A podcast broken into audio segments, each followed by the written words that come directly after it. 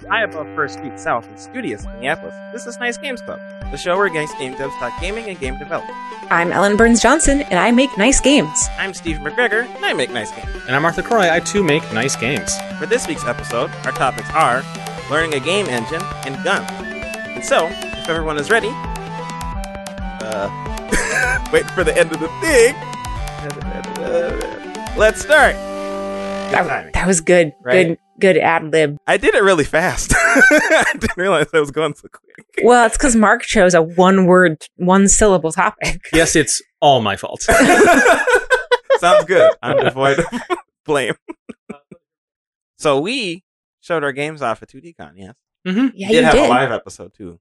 We did that. We did do all those things. It Yeah. should that should have been out by the before this think one it's comes out out. now. Yeah. Yeah, it'll be Our- our over recording date. from where we're sitting. It's about it's it was last week. Yeah. seven days ago. But uh, listeners, it'll be a little over two weeks ago, two and a half weeks ago Mhm. when that happened. Mm-hmm. Yeah. Um, yeah, I mean, it's so post mortem. Like, how'd it go? I don't know. I, I guess it was.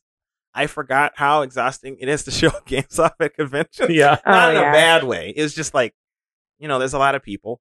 Um, and it- there was more work we had to do uh during this one because like we were more we were more cautious. You know, we were wearing masks. Mhm. Mhm. um, and we were cleaning controllers and stuff after people played them um, to prevent the spread.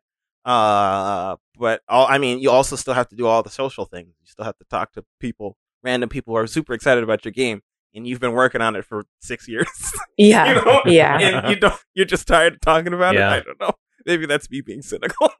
No, I think it's like you know, it's it was like a two and a half day con, right? Like Yeah. Mm-hmm. it started on fr- Friday morning, maybe and went till Sunday evening.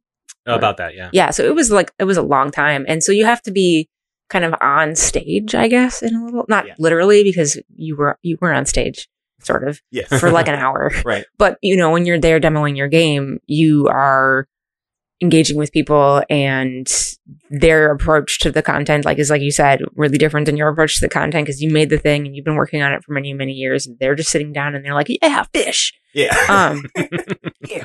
and it takes it takes uh, emotional energy to be in like the demo space but also and this just occurred to me like if you're demoing a game you will have to be like ready to engage socially and then re- ready to like completely pivot and let them play the game yeah. Yep. in in a way that like if you're just like manning a booth at a conference where you're selling a book or something you're all it's always social right Yeah. you, you never Yeah. have to pivot to let them play somebody would walk by and I would be and I would wait to see if they would be engaged, right? Mhm. And if they weren't, but they were like slowing down and looking, I could see they were like deciding whether to stop or move on. Yeah. Yeah. And so I would just say like, "Oh, hey, you want to play?" And then almost 100% of the time, they'd go, "Oh, okay." And then they would s- it's like Yeah. the decision was made for them.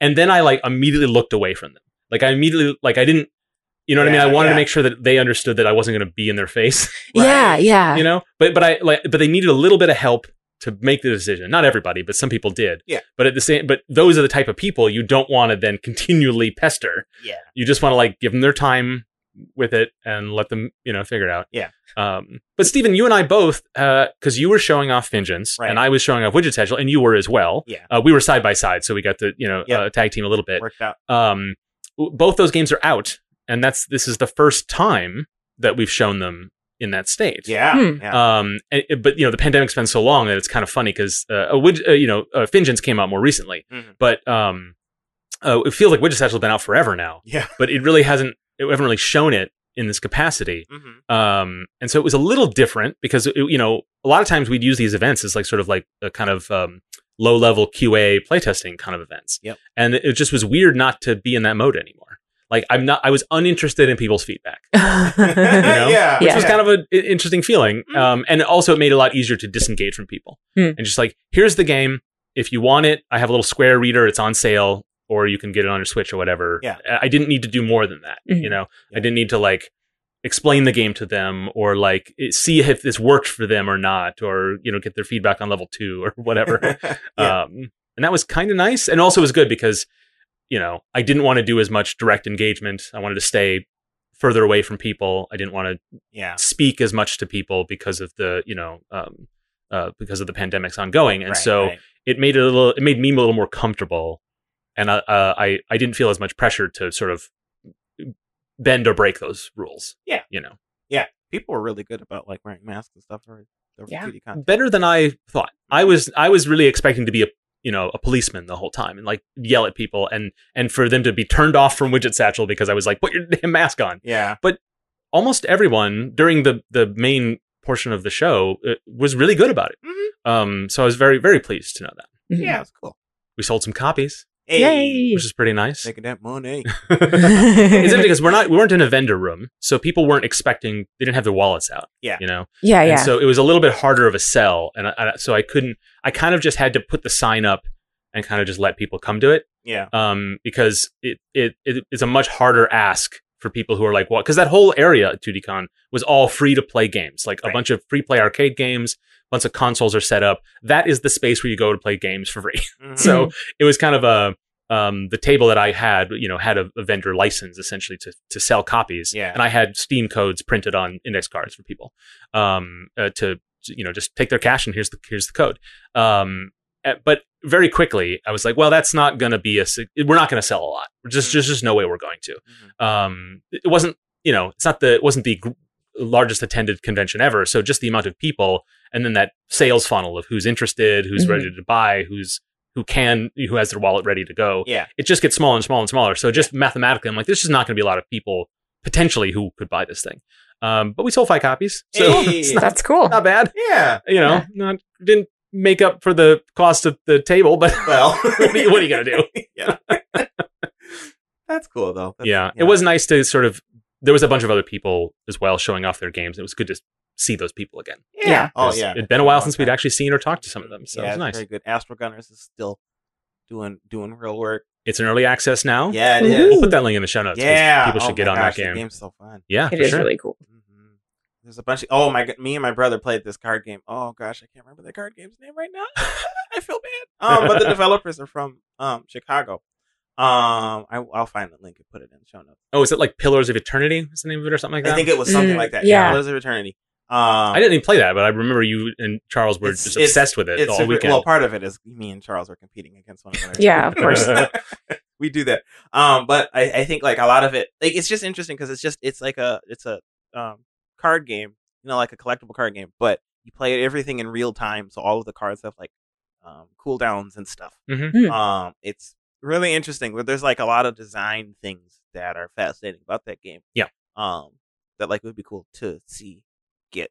Um, I would like to see how that game progresses further down the line too, because like there's a lot of stuff that they could do with it. Um, Yeah. it's really cool. It's fun because it's it's a bunch of familiar game mechanics, but mixed up in a unique, novel way. Yeah. So it's I mean, uh, if I mean if if for no other reason than that, it's sort of destined for success because it, it it's an it's an easy sell to Mm-hmm. a player Yeah. because it's new but not frighteningly new, Yeah. and Yeah. I think that's great. uh, they- I think there's a list of the 2D kind of games. Well, I'll I'll compile a list and put it in the in the show notes because people need to to see it. Yeah. Yeah. Yeah. What else have people been up to? Ellen has been up to not playing Hades yet. I haven't started Hades yet. You know? Okay. No. It's a big game. I did hear you all, Twitter poll responders. So it's it's coming. Yeah.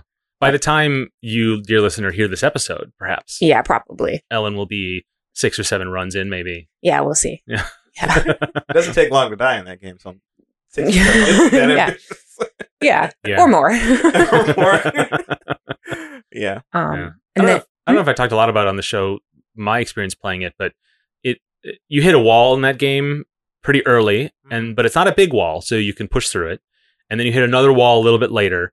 And at a certain point, I got bored of it, which was really Hmm. disappointing because I, I- I wasn't as motivated to push past that second or third wall. Sure. So I got to the part where um, the the Minotaur. Um, oh yeah. yeah, and I, I I got to that uh, battle a couple of times, and I didn't quite understand why. Like I didn't get the strategy yet, and then my, and then trying it again would take a while Yeah, because that you takes get a back bit. to that, and Yep. I just it didn't interest me. Yeah. and I was really disappointed because I felt like I was making good progress in a genre I don't normally play, and I I, I you know I would die, and I was like, okay, I I learned something, I'll move forward, and it felt like I was kind of getting it. Yeah. and then at that point, I'm just like, I can't be bothered anymore. Mhm. Yeah. and I was really disappointed because I was hoping to see the rest of it. Yeah, uh, I mean, we could do a whole topic on Hades, and we probably shouldn't. yeah, but like, I think like the, a lot of the na- a lot of the draw of Hades and what keeps you coming back to it is the narrative. Yeah. Um, and so like the deaths don't feel as bad because like you get to learn more about the game or Right. the, the lore of the game. and the characters and yeah, that, And that's stuff. yeah. um, but like if that is not a motivating factor, I don't know if it was a motivating factor for you or not, Mark. I but- well, it was definitely uh, compared to other roguelikes, Yeah. I w- I very much appreciated it. Sure.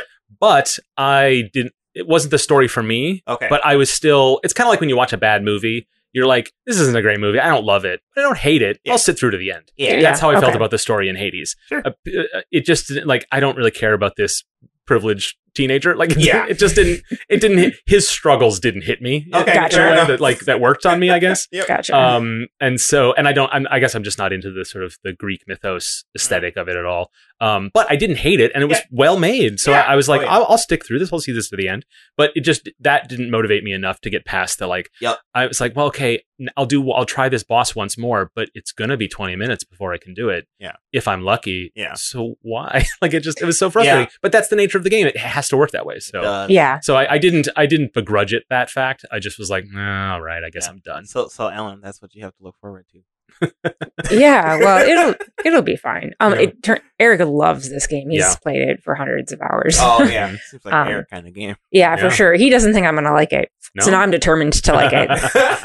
well, the thing about it is, so I if I had gotten all the way to the end of the story, Mhm. I think that would have satisfied me. Uh, it- and I don't think I, no matter how much I loved it at that point, I wouldn't have gone further. Yeah. But that game does invite you to go further and further and further and further. It Yeah. does. Um, and, and uses a lot of mechanical invitations to do that. So you may find yourself um, sticking with it even past the the, the credits. yeah, we'll see.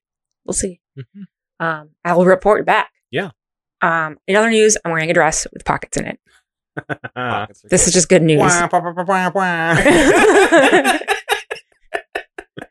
just good news from Yeah. life that I wanted to yeah, share. just Yeah. pockets. Yeah. That's awesome. and we're getting towards the end of the summer now, so this is one of your last chances to wear dresses with pockets. Hell no. No.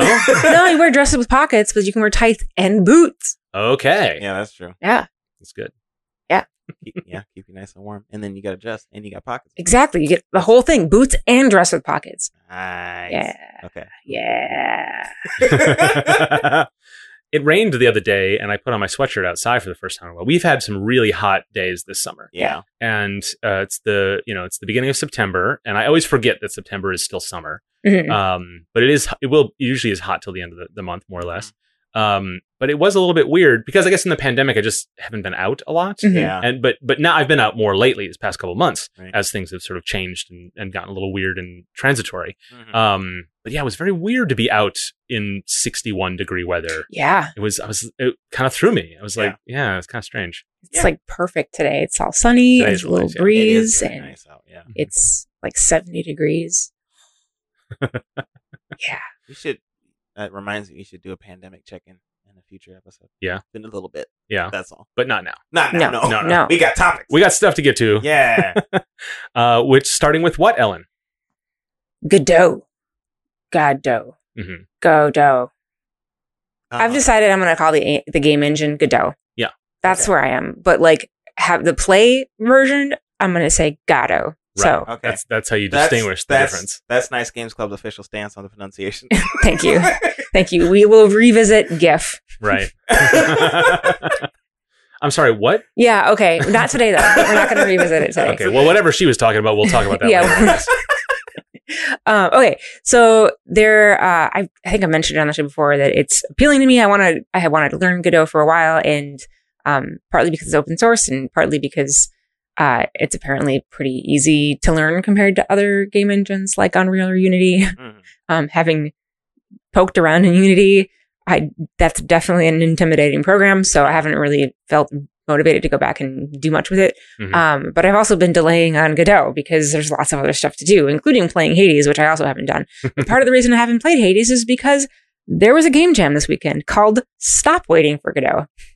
Um, It's a great title. and the yeah, exactly because the play is called "Waiting for Godot." Yeah, I didn't realize that until this morning. feel bad. You missed the joke. I missed the joke. I was like, okay, yeah, I'll stop waiting for Godot. I'll just start working on it today. Why are you asking me? Yeah. Well, the both of you in, did some Godot exploration this I, weekend. I did work on Godot a little bit too. Yeah. I signed up for the jam, but I don't think I'm going to end up turning in anything. Uh, Well, it but goes I, till end of it goes till six p.m. tomorrow. I know. I don't know if I want to keep working on it. We can talk about that later. That's that's fine. I think you specifically said as we were setting up today that you wanted to do nothing tomorrow. yeah. So, um, Tomorrow's Labor Day, so like that's it's okay for you to. yeah. well, I know, tomorrow but it's I mean, four. I, I, mm, I don't want to like bring it down, but like I, I had difficulties working with Godot is all. Yeah. well, this is the time we're going to talk about that. Yeah. Um, Yeah. But first, I'll get to the background. So Terry Yeah. Kavner, um, who wrote, who made the game, Mm-hmm. um, is, and other games as well. But he was just like, I've been trying to learn Godot, and I just needed a reason to start. So I'm going to start this game jam, and it's going to be called Stop Waiting for Godot. And the whole point is, you're just going to do something. You're going to build something, and it doesn't just go, just start something. Um, so we'll link to the jam page in the show notes. It'll be over by the time the episode airs, but you'll be able to see some of the games that Mm-hmm. people posted. Uh, and so that just seemed like the perfect thing. It's the perfect excuse for me to stop waiting and Yeah. just start with Godot. Uh, so I did. Now, um, you, there's also a Twitter hashtag, and you can go on there and see what people have been, have been building. And I have thus far built a button. you can press it, and it changes the text on the screen cool. but I did it and I've learned it from scratch, right? So I don't really know a game engine. Um, I've worked with Unity because um, I was level designer on Widgets Satchel, eh, but all the infrastructure was already built up for me. So I didn't have to really know how Unity put stuff together to be able to create levels. I just worked with the prefabs you'd already created and showed me how to duplicate stuff and how to, you know, nest things correctly so I didn't break things. And Mhm. for the most part, I didn't. Mm. Um, but from here with, with Godot, s- I just started at the beginning, and um, I was told by some of the folks on the Nice Games Club uh, Discord channel that the just the regular, doc- just like really good documentation for beginners, right there in the Godot, you know, stuff. Right. So I found the um like the getting started step by step section and I just started at the beginning and just went step by step and it's written really really well. Like as an instructional designer, I will give this person an A plus. Whoever wrote the documentation, they did a really nice job. Uh, That's- that's shocking for an open source project. I've seen open source documentation, and like, eh, you know, it is understandable, understandably lacking yeah, Yeah. because it's very hard to do, even for a commercial project, even when someone's job is the technical uh, writer on Mhm. something. So for open source documentation to be written eh, as you described, just the even before we went on air, Ellen was just talking about how impressed she was with it. Yeah. and to impress Ellen w- with this is some is something, folks. Right. Well, I mean, so if you're an experienced developer and you're lear- trying to learn a new engine, you're going to come at it from the perspective of the things you already know, Mhm. right? So, and I think that that is going to maybe throw some people into a deeper end of the pool than is optimal for learning because they're going to be like, well, okay, Unity has prefabs and it does it this way. And then you come into the Godot documentation and, and there's and the interface and you're looking at something that says scene and it's a node and what the heck's the difference and how do I use these things and the pr- the paradigm is completely different, right? Yeah.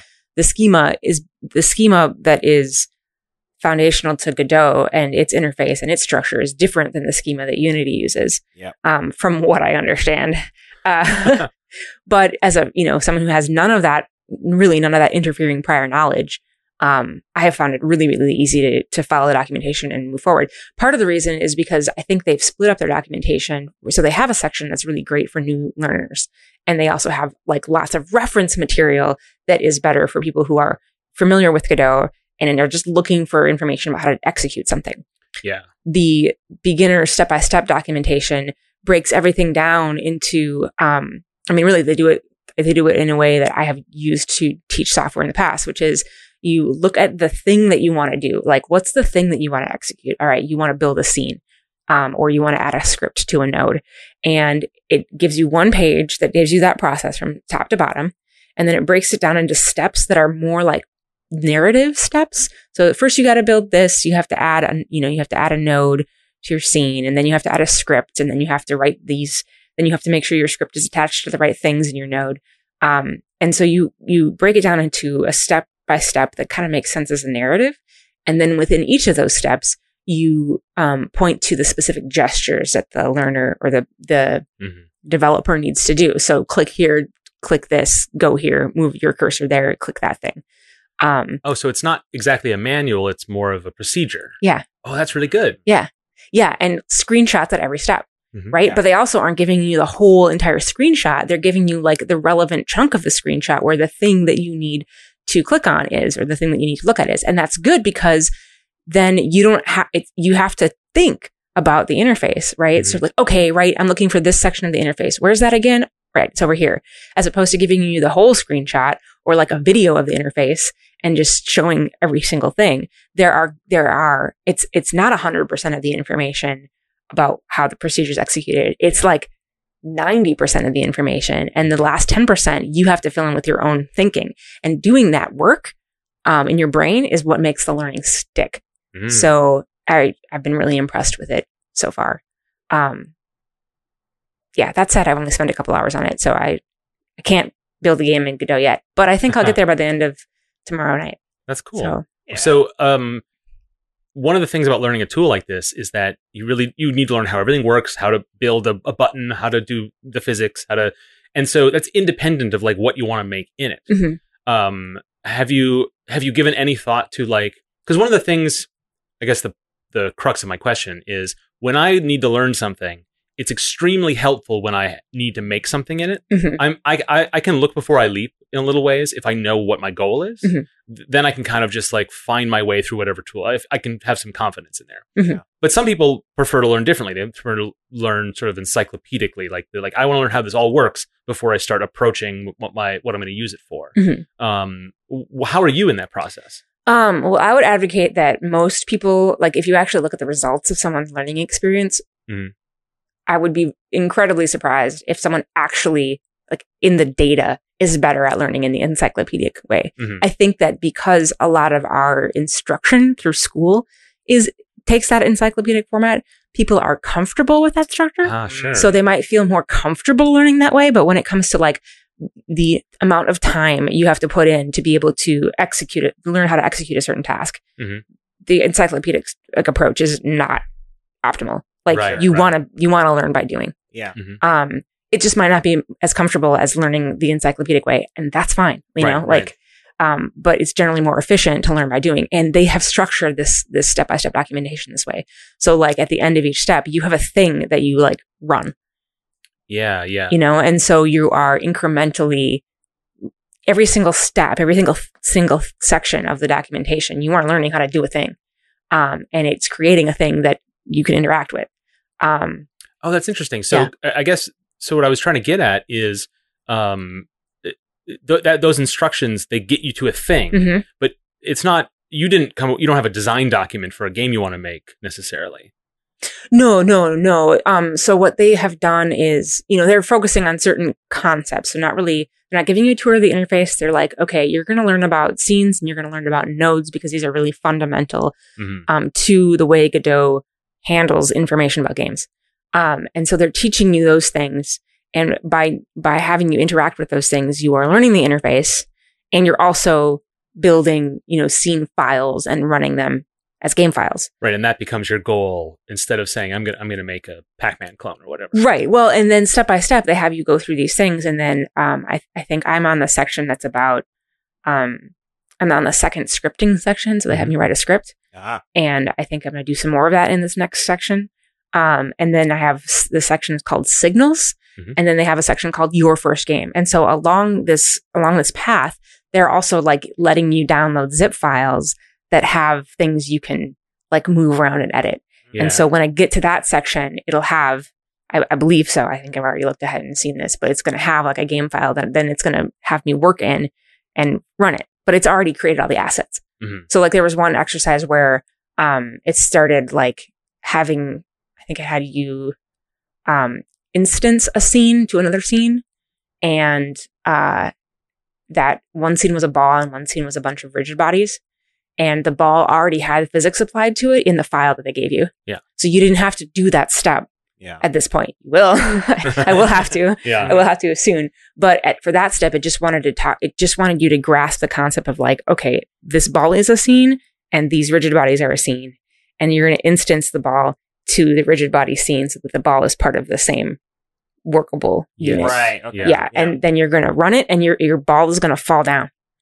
And that's all it did. But it gave you the ri- rigid bodies and the balls al- already like already put together. Yeah. And then the next part of the exercise was it was like, okay, you have your settings on your ball, right? And now in the main scene, just duplicate them onto ball. And so you had started with one ball that you would run and it would bounce around. And then you cloned it a bunch of times and then you would press play and all bunch of balls would fall around mm-hmm, and then it had you go into the original um, scene with your first ball and change like the um, the bounce value Yeah. to make the ball really bouncy and then it did that to make you experience how when you change that value for the original scene of the ball Mhm. it changed that value for all the children balls What's so Oh. interesting about that, in, and thi- when I read about Godot years ago, when when I first plunked it in my head, I better learn this one day, and starting a long journey of not doing that. Yep. Um, well, the, one one thing that attracted me so much to it is that its um, its structure is very object oriented programming. So what you're describing as instancing objects, and each of those objects you can drill into them, and then you make a change, and it changes all of them. Mm-hmm. Mhm. That's essentially like a class, uh, inst- you know, class member structure Oh, in yeah. programming. Mhm. Um, and that's one of the things that was the hardest for me when I learned Unity. Is Unity is nothing like that. like you, Wah, wah. you still write object oriented code in Unity, but you don't translate that uh, design pattern to the the editor Mhm. as as much. You you have prefabs and you instance, and it still has some structure, but it's separated from that okay same kind of logic. And Godot, like one, they're like f- when they when they announced it, one of the things they say is like, if you know object oriented programming, this uses the same paradigm, and that really excited me because I had just started with Unity Mm. Yeah. and I was just fighting that so much. Um, and hearing you describe it, it also sounds a lot like how Flash works, um, which is just sort of like nested objects, uh, uh, which is why I partly because that's my history it ma- that appeals to me so much. Yeah. Um, and it is so interesting h- how even now it feels so different from how Unity is and how most people, most indie developers, uh, don't have that. They don't. They don't. They haven't caught that bug of how exciting it is to have that sort of like fully abstracted, infinitely nesting uh, paradigm. yeah well and i um, can't speak to all that because i'm starting from scratch with godot Yeah. Um, but one thing from a curriculum perspective that I really appreciated is like there was one um there was one really cool part of the scenes and nodes talking about how instances like scenes become instances. Yeah, and it had like a, a like a flow chart uh, diagram in that document. Oh, yeah. right? Yep, I found it. I'll make sure to link it in the show notes. Um, and it, it just the entire page. th- This co- this entire page comes after you have instanced that ball scene to the scene with rigid bodies in it, and then Mhm.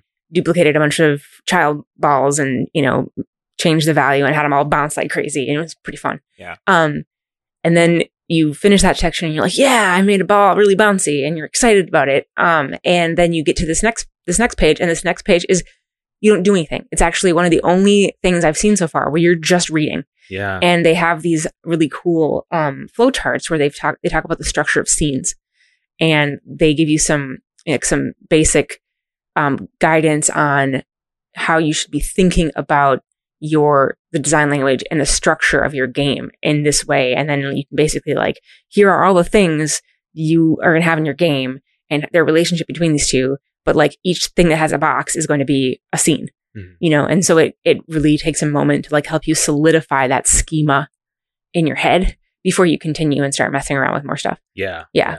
so it's i don't know it's it's cool i it's making sense to me i don't think i'm i mean i'm not i'm definitely still in like the novice level because i don't i can't i wouldn't be able to like take a new game idea and build it using the tool Sure. yet sure. i'm i need more practice with it um but i feel like i will have made a lot of progress by the end of this game jam yeah. um towards being able to do that so i'm totally like the game jam served its purpose already i feel confident continuing to learn Mhm. Cool. um That's good.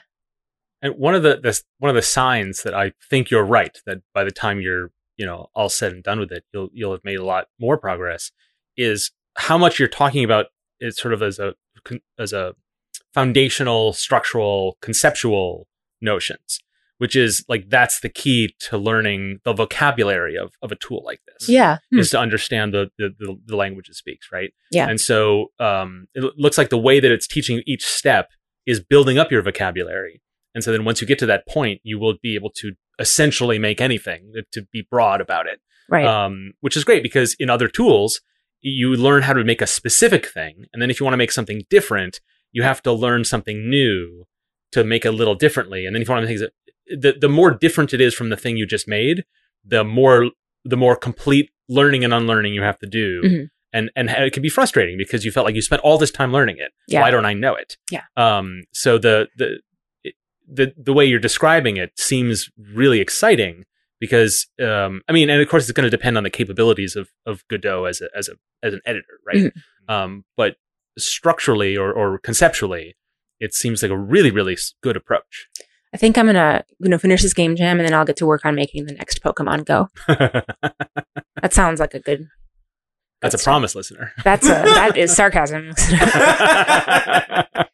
You know, as you're talking about it, it kind of made me think about like how learning a complex tool like this is a little bit like learning a language, right? Mhm. So, you know, if you're you're learning a language, um, you might start by learning, you know, certain learning enough vocabulary that you can start practicing with the grammar. Yeah. Yeah. Um, but the point is you want to get practicing with the grammar Mhm. Mhm. really fast because knowing being able to have like this deep intuitive understanding and ability with the grammar is the thing that's going to allow you to make up sentences right rather Yeah. than just regurgitate things you've memorized and like listened to a million times Mhm. you can do it that way like and get fairly far in like day-to-day life in another language like you can go to the store and you can ask for milk and you can complain about the weather maybe um, by learning mostly via rote but but being able to really truly express yourself in another language or in a development tool requires you to understand the grammar of that development tool Yeah. on like a core unconscious level. And Yeah. that requires a lot of practice, but it also requires like a non frustrating good learning experience. Right. It's the difference between an implement and a tool, in a, se- in a sense. Like one is just this is the thing you do to do it, and the other is like this is what you can use to make something. Yeah. Right. Yeah. Like I can use a screwdriver for lots of different reasons, I guess, but I need like to understand the workshop if I'm going to make a table. Right. Right. Well, maybe the difference between a tool and a skill. Yeah. guess. Oh, yeah. Yeah. That makes sense. Yeah.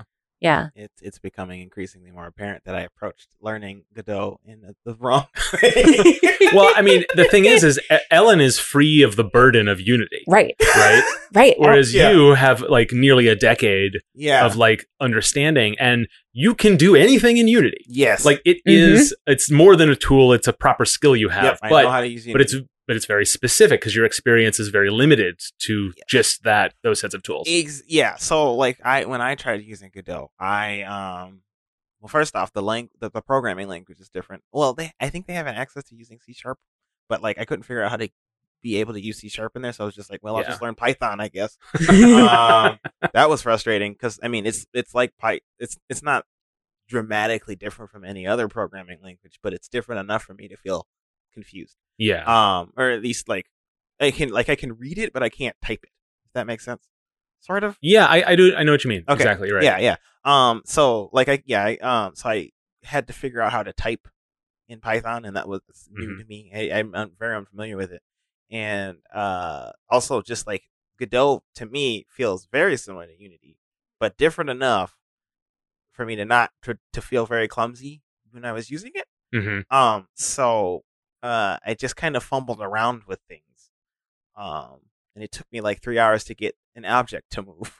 which must have been frustrating, especially Yeah. given how how um oh what's the word competent you are in Unity, Yes. right? So like it's it's really frustrating to be an expert in one thing and then you're learning something that's you know adjacent, Yeah. you know, and you know th- that it will give you the capabilities to do this, but the thing that's blocking you is like your own ability. Yeah, yeah, It's it's, really it's hard. really fascinating too because like you know I just started this new job and I like um the first day on my job I started making a prototype for them right away and I was like oh I got this thing to move and they're like wow that's so fast you did so quick and I'm trying and I'm on Godot and I can't even get a thing to move it takes me three hours Right.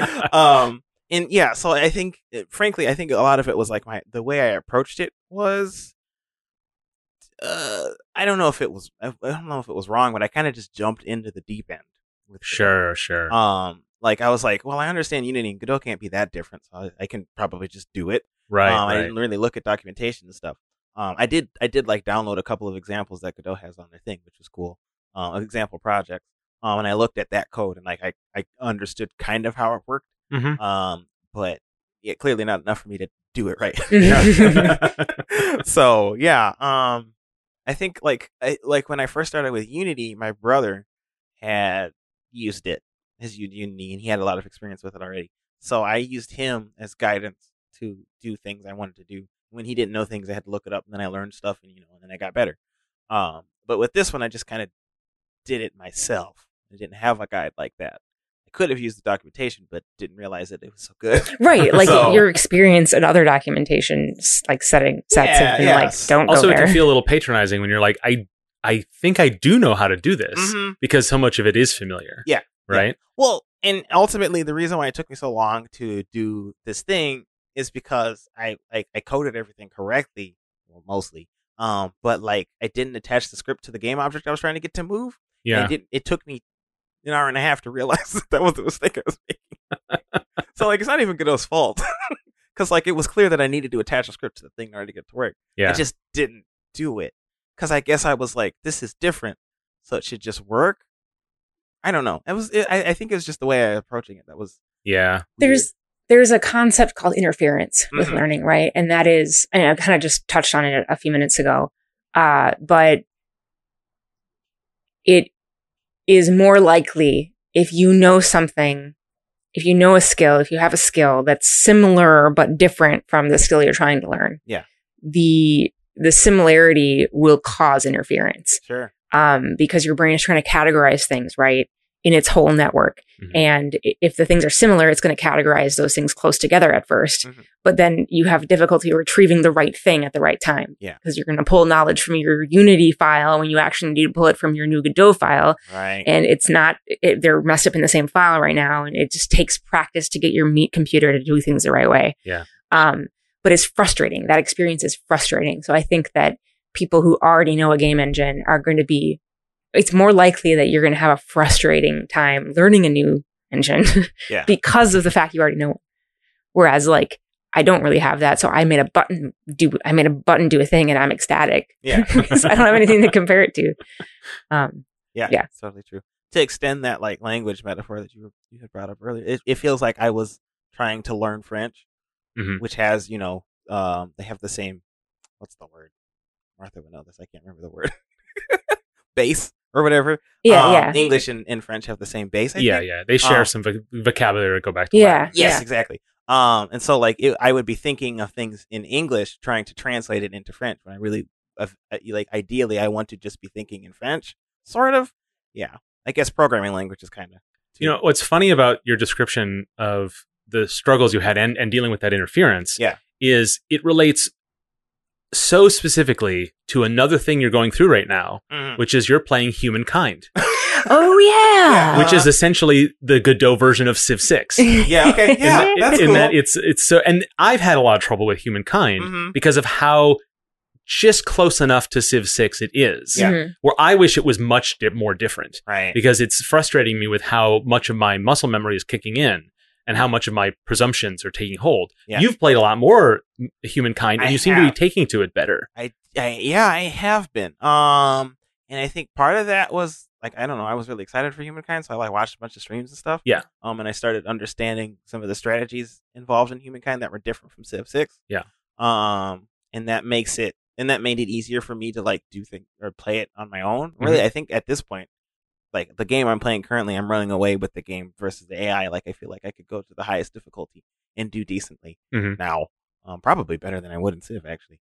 Um, oh no. I, at the moment, humankind isn't super well balanced, so that's why. I Oh, okay. and you've you figured out how But to also, exploit I'm that. the boss. Well, it's So. motivations, right? Like Yeah. Mhm. I think um, you know, there's nothing essentially on the line. like so maybe it's, it's easier to work through that interference and you're motivated to learn this new thing. Yeah. Maybe you're a little bored of Civ.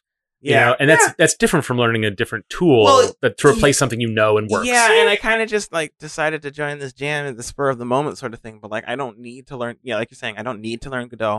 Um, I don't have any incentive to learn Godot because I'm not going to be making any games in Godot anytime soon. Um, and We'll see. yeah. Ellen's got ideas. Uh, um, so like it's not as motivating for me to want to do it. So like if I get frustrated doing a thing, um, in Godot, like I, I could just stop and be you know comfortable working in Unity because like I've Yeah. just been doing that for years. Um, whereas like with Humankind, like I wanted to learn Humankind because like I saw all those things in it or saw people playing it and having a good time, and I was like, I want to have a good time too. Um, and so I was motivated to, you know, get better at the game. And yeah, maybe part of it is also like I've been playing a lot of Civ Six, um, so like playing a new game, um, with this knowledge of 4X that I gained over the pandemic, playing Civ 6, um, I wanted to apply that knowledge to a new game, um, that you know felt more motivating to- Right. to, get to do that. Yeah, doing something for its own sake is easier to do when it's a video game. yeah, Um, yeah, But uh, you should uh, check out the instructions, uh, the the the step by step that Ellen was describing, yeah, and see if that can help you, you know, uh, uh, find that motivation to to do it for its own yeah. sake. It might because like yeah, I think I had a unique experience with it. I, it, it seems like other people uh, a, a, approached or were able to get through Godot a lot better than I was, and I think miserably just the way I actually approached it that made it more difficult for me. Well, I'll be on a voice chat tomorrow working through more of it. So if you if you want to start there and be like, okay, I'm done. I'm going to go play Humankind now. We can we can talk through the various things we're learning to do and the various things that we're doing. I'm jealous of both of you. I didn't have time this weekend to do it, but I, it's it has been on my list for years, and I feel bad I haven't gotten around to it. One day, one well, day. now you know where you can start. for sure. I, I now it it'll might be a little bit easier for me to finally pull the trigger on that. Yeah. yeah. Uh, so longtime listeners of the show know that we have we've done episodes on many many things, Yes. Like 230 things. 230 odd episodes at least, Mm-hmm. Yeah. right? And and many more topics on top. Mm. A whole lot. um, you know, we've bound to retread some ground from time to time. Maybe we've talked about something in expensive detail, maybe things that are related. If you want to sort of connect the dots, how can you do that with all the resources that we have? Well, you can check on our website, nicegames.club. Got a fancy search feature. You can just search all of these fancy topics that we got. Like if you're interested about learning things, hmm we've got a whole bunch of topics on that, or a bunch of episodes we talked about on that. You can go on our website, just type learn, hmm and it'll give you things. They're like you can use filters too, so you can filter by like certain guests or certain you know types of episodes or topics. Yeah. Um, if you just really like, you know, what's the one where we code? We don't haven't done those in a while, but like code, codes. Oh, code comment. That's Code what I'm- comment, yeah, The like video you- episode. yeah, you can like go search for those, or if you Yeah. really like, um, if you really like anything on like tabletop games, you can search for that. So I don't know, it's pretty. Yeah, there's a lot of ways you can find old episodes. And we can get you started a little bit. Uh, the two topics we have for today's episode, we have a pair of episodes that r- relate to it. We can get you started on, on your journey through our archive. Uh, which ones are those, Steve? Yeah, there's episode 25 where we uh, talked with Dev, um, Dev Jana, to uh, talk about violence in games. Mhm. Um, and then the episode before Ellen was a host, um, she was a guest. Uh, episode 75, we talked about um, education, uh, design of games. Mm-mm. So yeah, check those out. They're cool. I kind of want to listen to what I had to say again. I might go back and listen to that myself and like see if I disagree. As always, Ellen, you sounded very intelligent. Sure, but that doesn't mean I was right. I mean, I Fair was enough. right, but I might be more right now. yeah, that's true. That's Well, listener, you can be the judge of that yourself Yes. at nicegames.club. As humans, we're naturally driven by the search for better. But when it comes to hiring, the best way to search for a candidate isn't to search at all. Don't search, match with Indeed. When I was looking to hire someone, it was so slow and overwhelming. I wish I had used Indeed. If you need to hire, you need Indeed. Indeed is your matching and hiring platform with over 350 million global monthly visitors, according to Indeed data, and a matching engine that helps you find quality candidates fast. Ditch the busy work. Use Indeed for scheduling, screening, and messaging so you can connect with candidates faster. And Indeed doesn't just help you hire faster. 93% of employers agree Indeed delivers the highest quality matches compared to other job sites, according to a recent Indeed survey. And listeners of this show will get a $75 sponsored job credit to get your jobs more visibility at Indeed.com slash podcast. That's Indeed.com slash podcast. Terms and conditions apply. Okay, so my topic is uh, about guns, and This is okay. First off, I want to say that this is a weird yeah, topic for you to bring up, work specifically, right? I mean maybe it's so it, it was inspired a little bit by uh, so I've been watching Dale play Mass Effect, Yeah. Okay. and she was playing the uh, the Citadel DLC, Oh, and there's a portion in it um, where uh, you face off against a clone of yourself. So it's Shepard v. Shepard, Mhm. and the you know it's all weird, you know, sci-fi clony gobbledygook, and Yeah, it's an sure. evil twin and blah blah blah. Ah, Hmm. Okay. And the it's a very the, that whole DLC is just meta, so it's kind of eye rolling. Oh. but there's a s- section in it where you are in a firefight with the clone Shepard Mhm. and you have your two squad mates because that's how Mass Effect works. You Yeah. only have two squad mates uh, at a time, and then the clone Shepherd has a lieutenant character, um, and also like dozens of minions, yeah. and and there's like a, a line of dialogue that's shouted back and forth uh, between the characters during the firefight, which is like you know like I you know I'm the real Shepherd, no I'm the real Shepherd, you're the fake Shepherd, and it's kind of it's very cheesy. Yeah. But there's a part of it which is like, oh, I've got this team working for me, or like I've got the trust of my crew, or you know, kind of something about that. Yeah. And then the um, the clone shepherd says like, "Well, uh, so do I. I'm just as good as you." And then the player character says like, "You don't have squad mates. You have minions, and I'm killing all of them." And it's like, okay, rude. But but what it made me think about is like mechanically, it, w- it's very hard in Mass Effect, or at least the way it's structured, to Yeah. have a proper one-on-one contest right. because you can't as the player you are a bullet sponge Yes. right that most games are like that bosses are sometimes bullet sponges Mhm. but the way mass effect is designed uh, those are not good encounters Yeah. and so whether the the clone shepherd is a bullet sponge but also to make it interesting and fun for the player you need to have all these minions you need Right. to travel through a level you can't just be in this arena going yeah. around and around. It's not Yeah. really structured for that. And so it kind of betrays the narrative a little Mhm. bit. Like if this is a proper clone shepherd, like whose whose whole narrative drive is to say, I'm just like you, I'm gonna replace you, I'm gonna steal your ship, I'm Mhm. going to, you know, I'm I'm and also sort of vying for legitimacy, I guess. Yeah. But then at the same time, just like dozens of nameless soldiers uh, that under her command. And I, I, uh, what got me to thinking about guns is because the reason it is that way is because the mechanics are about the gunplay. Yeah. Yeah.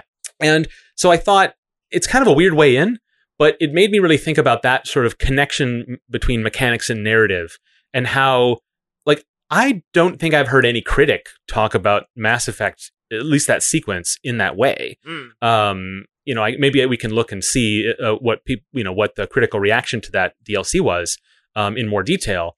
But I don't recall anyone ever noting that that was weird about it.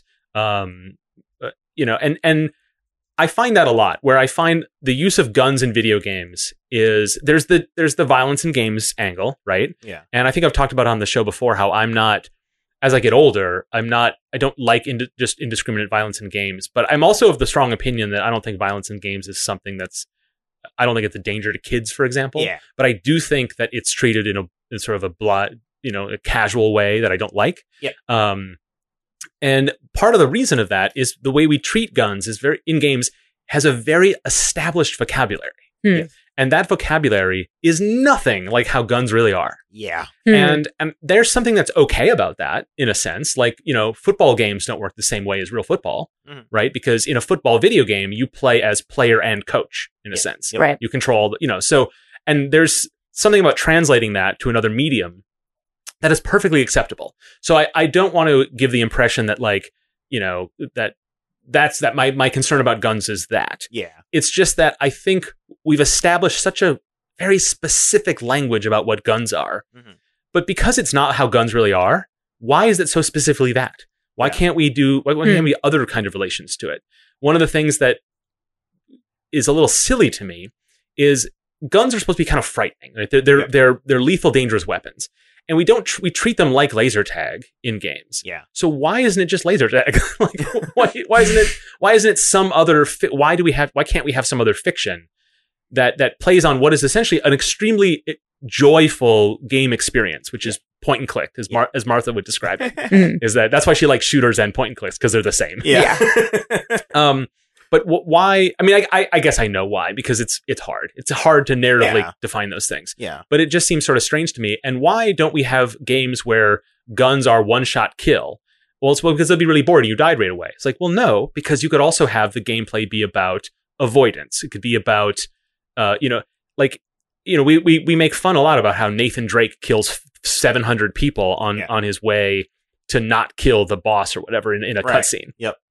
And it's like, well, why don't we have when you get hit?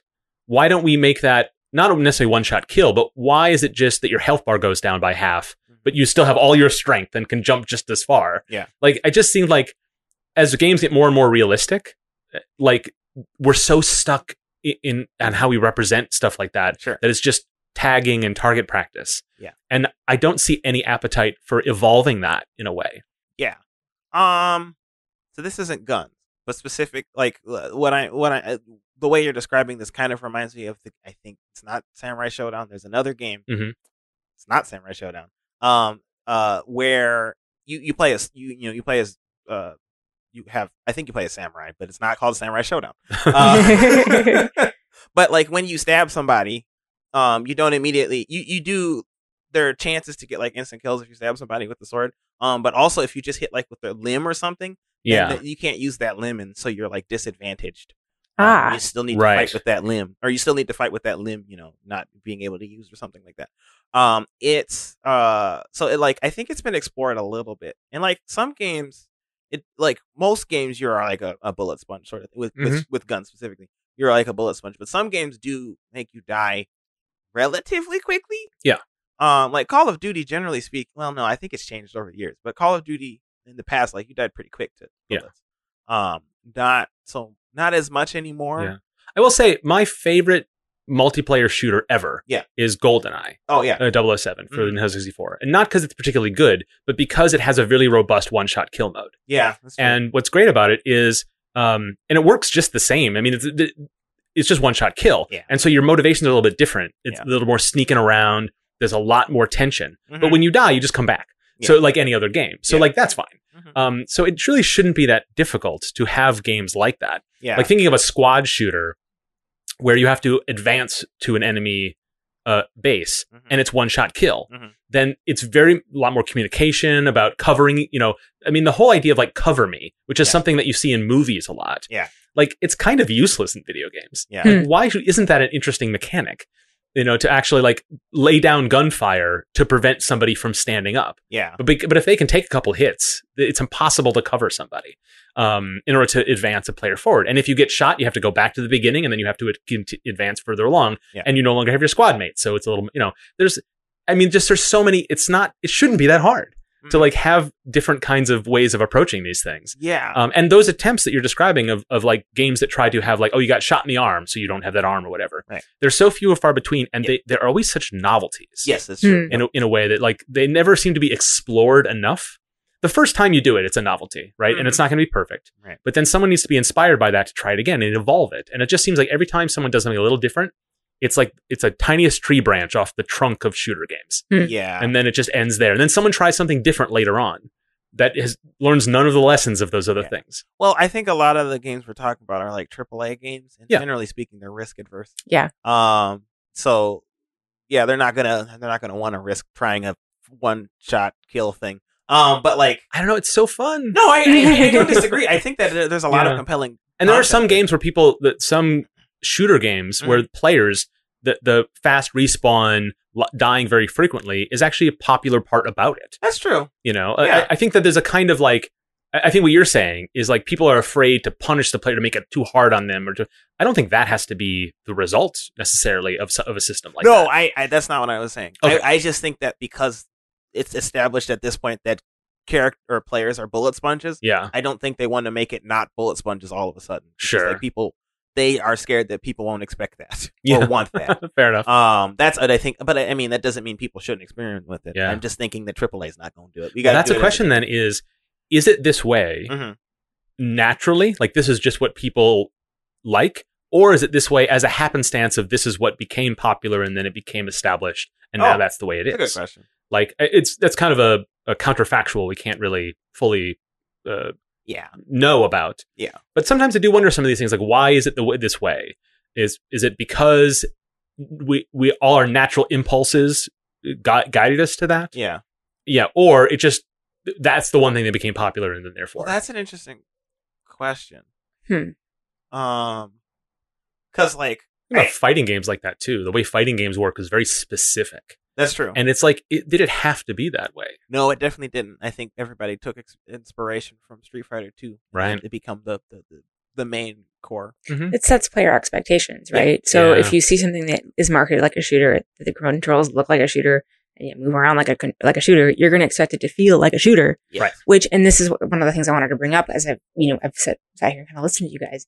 When I think about shooters, I think about feeling really powerful from the start. Yeah. you know um when i think about games where i'm there are g- potentially guns in the game but like i am a fragile human Mhm. Mm-hmm. the one that came to mind immediately was like alien isolation right? oh it is so easy to die in that game you know and it should it's more realistic right and you can use weapons and all sorts of gadgets but like if you get hit you're gonna get hurt Yeah. and or die Mm-hmm. Yeah. um and i don't feel powerful in that game even when i'm just nailing it and being really successful in avoiding things i feel Yeah. clever Yeah. and right, right. I wonder if it's the expectation around like what your core emotional experience will be as a player that that keeps the trend in shooters staying that way in Yeah. the specific way that Yeah. you've described. Mark. That's really good because like you reminded me of Super Hot. Like that game is one hit kill for everybody. All I mean, you're going against a, a bunch of enemies, right? Right, But yeah, like, yeah. but like you, yeah, if you get hit once, you're down two. Right. Um, and so like that game is really more of a strategy game. Like you need to maneuver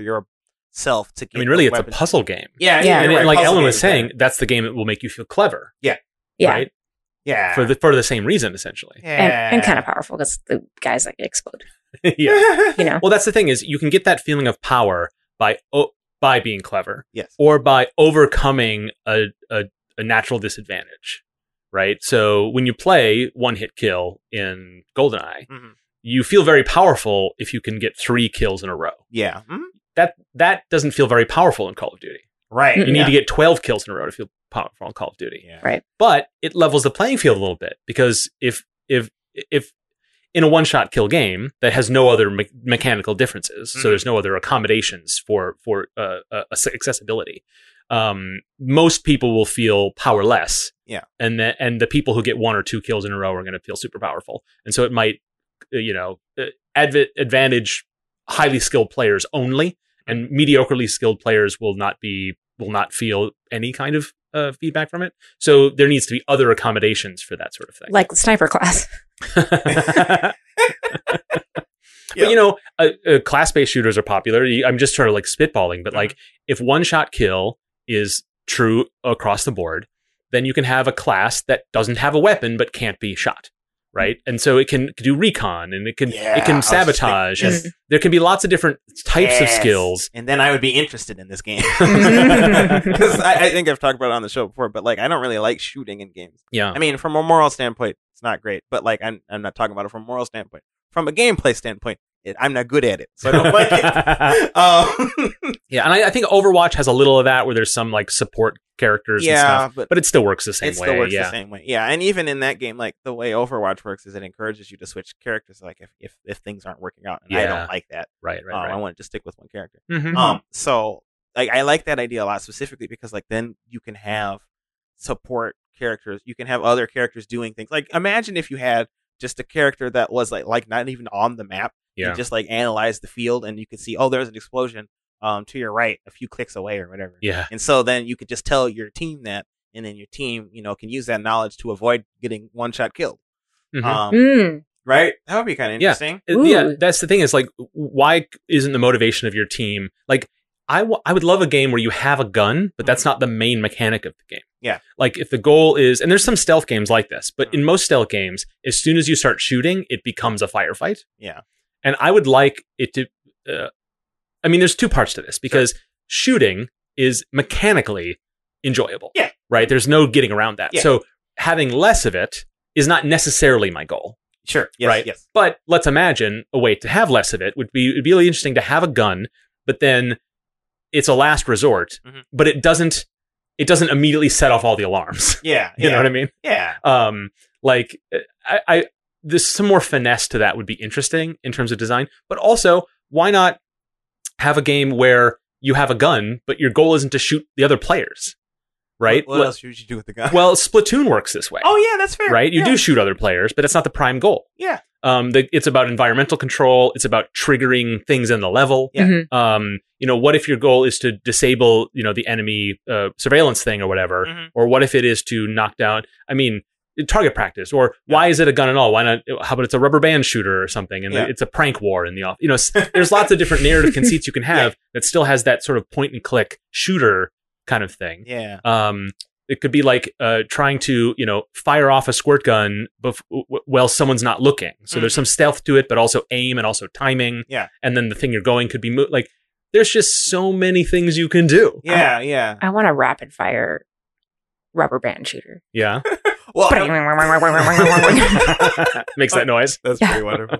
Uh, we could like we could approach this from the other angle too, where Mhm. like instead of making it a one shot kill gameplay wise, Yeah. like maybe just make it so that narratively your guns are just weak, right? Mhm. That's an interesting way of approaching it too, because then like narratively, when I don't know when Nathan Drake is shooting a bunch of people and then get shot with the gun, he could be like, "Huh, you thought that would kill me?" or something. I don't know. I don't like those games that much. So like a rubber band gun. Yeah, but yeah, like a rubber band gun. I need to learn more Godot so I can make a shooter about rubber bands. That's the direction we're taking it. Um, like, because that would be that would be kind of interesting narratively, and then like maybe there can be you know the one true MacGuffin that will actually kill things, and then like that like you know then narratively that is like the the thing you're fighting up for or against or whatever. Mhm. Um, I don't know. That could be something. the blue rubber band. Yeah. The blue rubber. band. Yeah. Yeah. There's, I mean, man, I- there's all just ideas spinning like, Mhm. What if all? What if the guns in this arena, if it's a multiplayer shooter, Yeah. they all have one bullet, Yeah. and then you have to throw them away.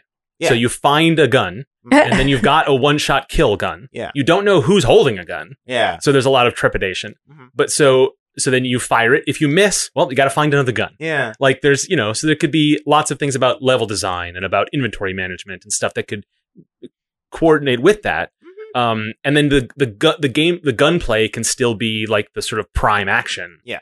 uh, that you're leading towards, but it doesn't just have to be you know 800 rounds uh, s- bullet sponge both ways. Yeah. you know. Yeah. because yeah, you could make the guns weaker, you could make the players stronger, you can make the players weaker, the guns stronger. Mhm. All that's just pulling levers Mhm. it, with the same mechanic. Right. Right. Yeah.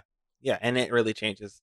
Ah, see, this is the stuff that I love talking about. All those little little tweaks you make makes the bullets make the bullets weaker, and all of a sudden you got a completely different game. Yep. It's, It's funny that you have that Wow. reaction because because I'm thinking that that's not that's not anything. oh, Like Just gotta play with it. like that doesn't actually change anything. well, it can, yeah. should. Mm-hmm. No, it can. It's Yeah. just, it just changes. It's the existing system, but changes the dimensions on it. Mhm. And I'm Yes. talking about like smashing another axis through that. oh, that's fair. that, that's that fair. graph. Yeah, you know? that's fair. But Well- also, you know, you can make those tweaks too. Yeah. and you have to in the end. you do. right. You do. This has become an impromptu game jam. well, we should probably uh, cut it short before it turns fully into before we have another Too bad I've project. already that I we're was uploaded gonna playing. Unity, say. yes, Oh, yes, we're already jeez. doing it. Unity, Stephen. Yeah, I'm not using Godot right now. I'll come back to that later. Have courage. Go for it. I can make a button. Fine, Godot it is. I guess we're doing a game jam now, though. All right, I, I expect an alpha next week. No, no, no, no. That's our show. Check out our website, nicegames.club, for show notes and links to resources on today's topics. We'd love to hear your thoughts on this episode and our programming in general. Go to nicegames.club slash feedback and tell us what you think. You can also get in touch with us on Twitter at nicegamesclub, where Dale tweets about game dev resources and timeline cleanses, which is like, I think it's like those, uh, like if you see, it's, it's cool, I guess. I'm not describing it well. I'm gonna go to Twitter and Go check to it out. Okay. Go to Twitter, Timeline Cleanse. Or you can email us through contact at nicegames.club. Want to support the show? There are so many ways. Give us a review on your favorite podcast app. Tell your friends about your favorite episodes. Join us on Discord by visiting nicegames.club slash Discord. And also, we're on Patreon. As a patron of the show, you'll enjoy bonus content, extra jokes, and more. Sign up at patreon.com slash nicegamesclub. so until we start again, remember to. Play nice. and make nice.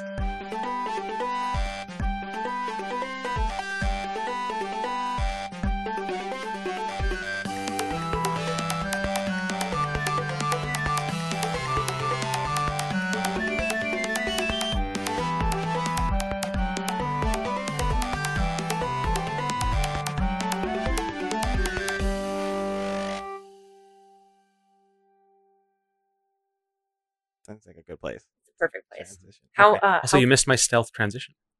what do you mean? What? Pull the trigger. Oh, pull the Ooh. trigger! Ah. I'm sorry. Martha would have got it. She, she'd appreciate me. she would have said it. Yeah, she, she'd had something better. yeah. Ah. As humans, we're naturally driven by the search for better. But when it comes to hiring, the best way to search for a candidate isn't to search at all. Don't search, match with Indeed. When I was looking to hire someone, it was so slow and overwhelming.